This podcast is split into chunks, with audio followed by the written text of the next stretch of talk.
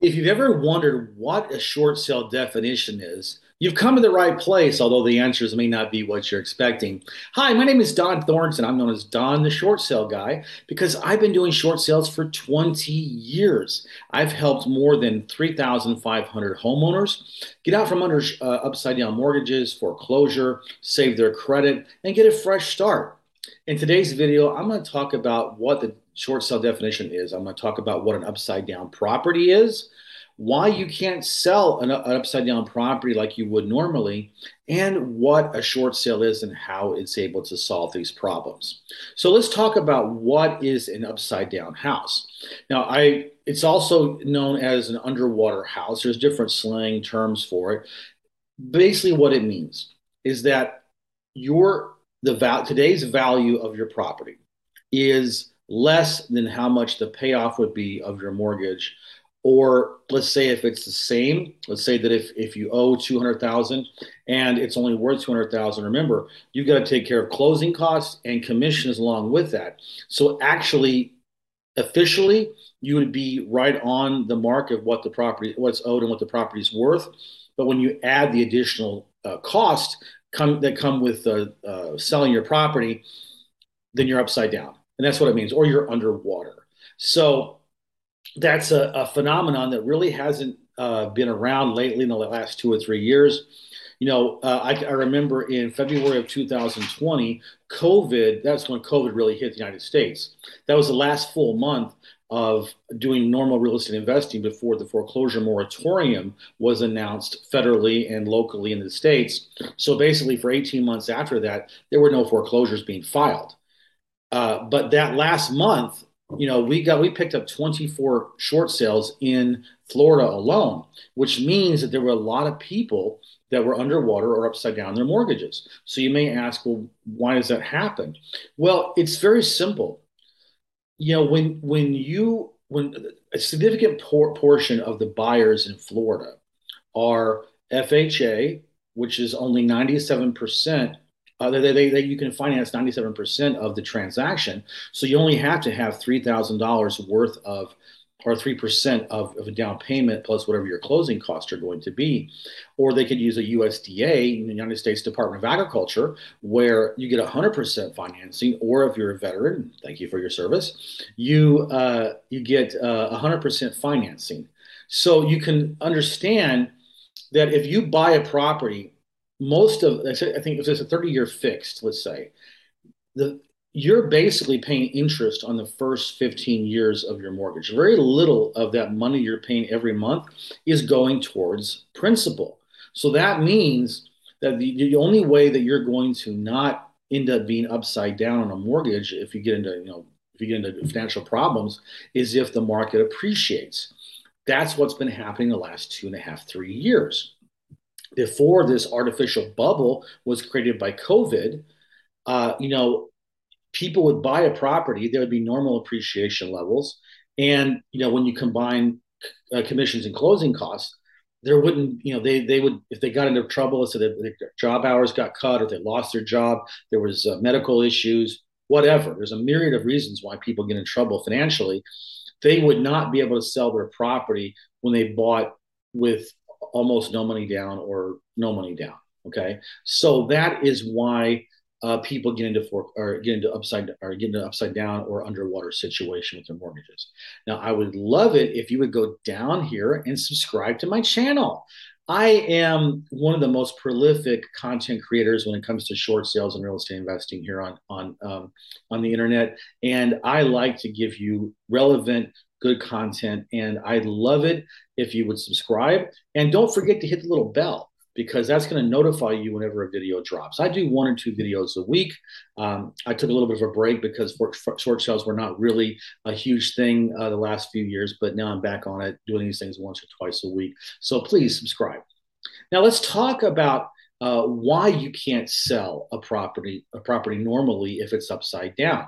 Now I touched upon this a little bit earlier in this video, but I'm just going to rehash it for you to make sure we understand what's going on here. So when you are behind on your mortgage, you're going to get hit with late payments. You're going to, I mean, excuse me, late fees. You're going to get hit with um, you know, uh, back mortgage payments that aren't being paid. And then if you reach the point where the bank, you're like 90, 90 days over, uh, overdrawn and overdrawn, but or behind on your payments, then the bank may very well say, you know what, we're just going to file a foreclosure. And they're doing that more often now because they feel like they can get almost all of their, their, their money back in a foreclosure auction. So they're being much more aggressive on their foreclosures.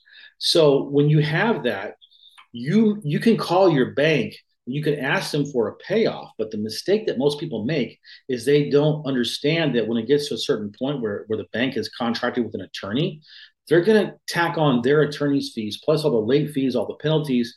So i've had situations where a homeowner was convinced that they owed x amount of money. I have one in jacksonville for example where she you know she showed me uh, you know a statement saying that her her mortgage balance was $75000 I insisted that we get a, a, a payoff from the attorney's mortgage, excuse me, the bank's mortgage company, excuse me, attorney.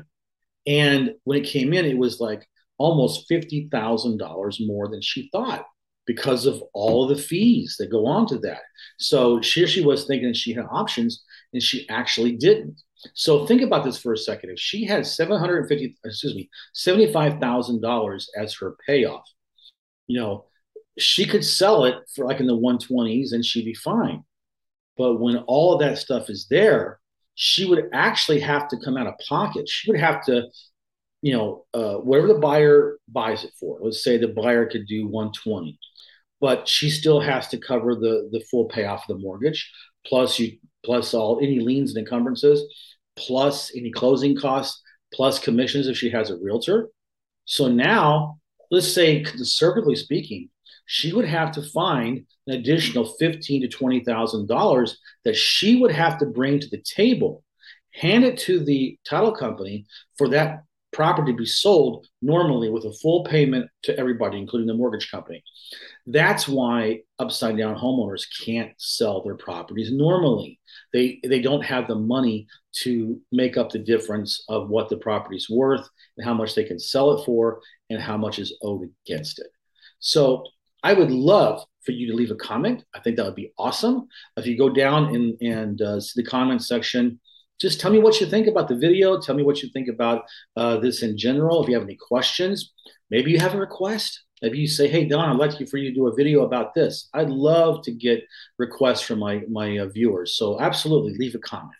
Now let's talk about a short sale. Now, how a short sale solves this problem? By definition, a short sale means that when you sell your property, it's being sold short of a full payoff. That's where the short sale terminology comes from. So, getting going back to our uh, previous example, if the uh, the, our our uh, uh, homeowner in Jacksonville thought that she owed seven hundred fifty, excuse me, seventy five thousand dollars on her house, and actually she so she owed one hundred and twenty five thousand dollars as a mortgage payoff. Now we're still in, in actively doing a short sale on this. I suspect it's probably going to come in about 120, maybe 115. So if she has 70, you know, she's she, it's like uh, $125,000 is the payoff, then the it's going to be sold at a lesser price, and whatever is left over is going to be written off and forgiven by the bank. Usually, I mean, 20 years I've been doing this, maybe five times in 20 years, uh, I've seen a bank reserve the right to go after and collect. But that doesn't happen very often anymore because what would be the incentive for the homeowner, honestly? So uh, a short sale is where uh, you know you uh, work with a company like ours, and we come in and you know my broker partner lists it and we go out there and uh, market the property. We do all of our due diligence. We get down in there and we find out everything that's wrong with the property. We get licensed contractor estimates. We basically are going to do everything we can to convince the bank that the house is really only worth X amount of money.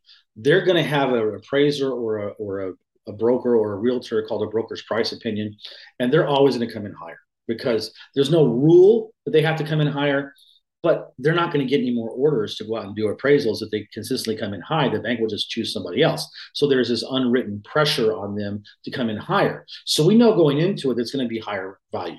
They're here, we want to be here.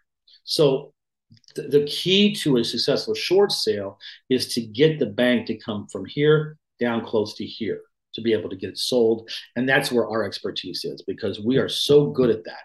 And that's called a value dispute. When the when the when the appraisal comes in higher than what the, the offer is here, then we can do a value dispute, and that's really where we earn our money. And that's why we're so good. And listen, if you are a homeowner and you need someone to do a short sale, and they don't have the experience that we have, then you should go with somebody else. You should go with us. So that's how that works. So basically, the bank pays everything, pays your closing costs, pays your commissions, uh, pays any most, if not all, of the of the uh, costs of all the transaction. You won't have to come to, to the bank with to, to, the table with anything at the closing table. And then uh, at the end of the day, there'll be a short sale agreement that you sign, the bank signs, that has the terms. It'll show that this is the this is the price, this is the buyer, and the bank will state in the agreement letter that they will that they will hold you harmless. They will not come after you or pursue collections uh, against you, and it will be uh, on your credit report is paid settled or a paid short sale, which means that you can you can qualify for a, a mortgage, conventional mortgage, in two years instead of seven years if you get a deed in lieu of foreclosure or you let it go to foreclosure auction or you get a bankruptcy. So that's why a short sale is so good. So I'd like for you to go down to the description of this video. If you're a homeowner, there's a, what my website. You can you can uh, go you can go and, and fill out your information, and I can get back to you. If you're a, a real estate investor and you'd like to do short sales, we can teach you, and we can also joint venture with you. Leverage our experience. Take a lead that has no value for you and monetize it and create a second income stream. So I want to thank you again for watching this video. I look forward to, to doing another video soon.